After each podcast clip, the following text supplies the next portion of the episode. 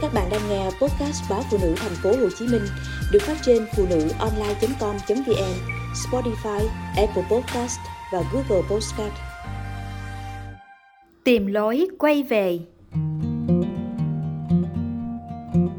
Giật mình nửa đêm vì cơn ác mộng, quay qua nhìn chồng, thấy anh đang say ngủ.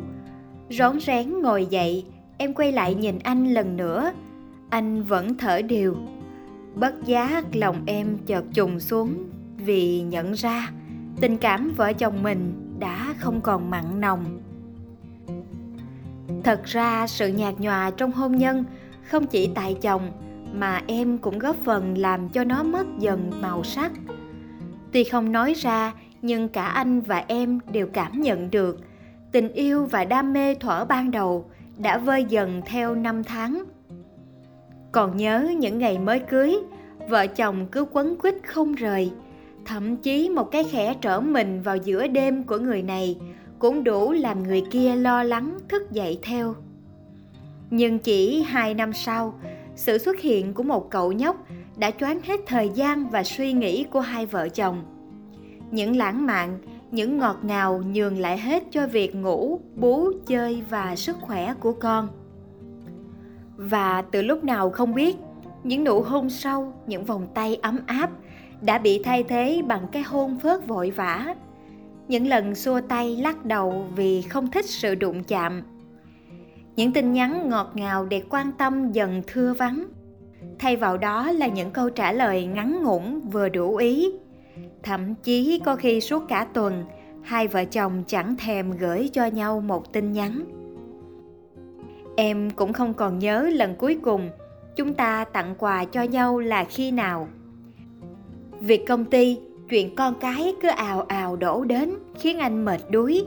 Em thì ngập chìm trong mớ tả sữa thức ăn cho con. Vì thế, thời gian nhớ đến nhau, thời gian dành cho nhau bỗng dưng thấy thôi chẳng cần.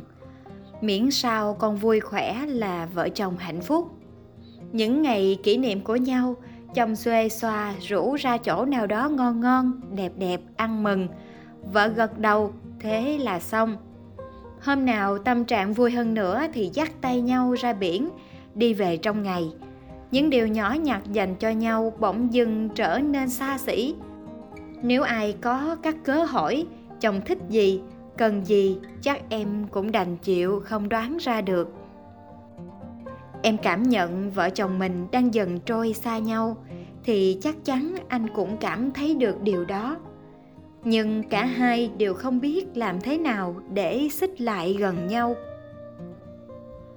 Áp lực của cuộc sống cứ dồn dập xô đẩy, khiến cả hai mệt lả đến lúc tìm thấy chút thời gian rảnh rỗi hiếm hoi, mỗi người lại quay lưng đuổi theo những sở thích riêng của mình biển động rồi cũng có lúc ngừng, bão tố cũng tới lúc tan. Quần quật vì công việc rồi cũng có lúc được nghỉ ngơi. Và thời điểm đó, em đứng lại nhìn vào hôn nhân của mình, như khoảnh khắc này đây. Em muốn bồi đắp lại những gì đã thiếu sót.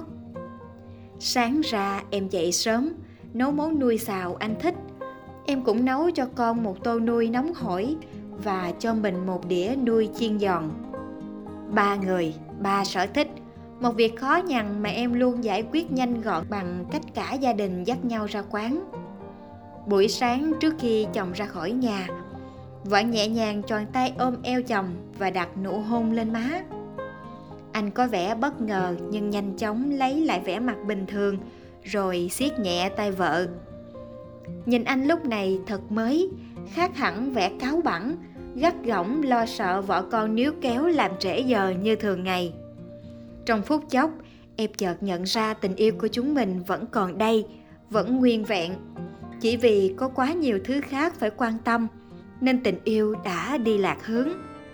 Hành trình hôn nhân vẫn còn rất dài, nếu cứ bỏ mặc tình yêu lang thang đâu đó, chắc rồi sẽ đến lúc mọi thứ khác đều ra đi cùng tình yêu.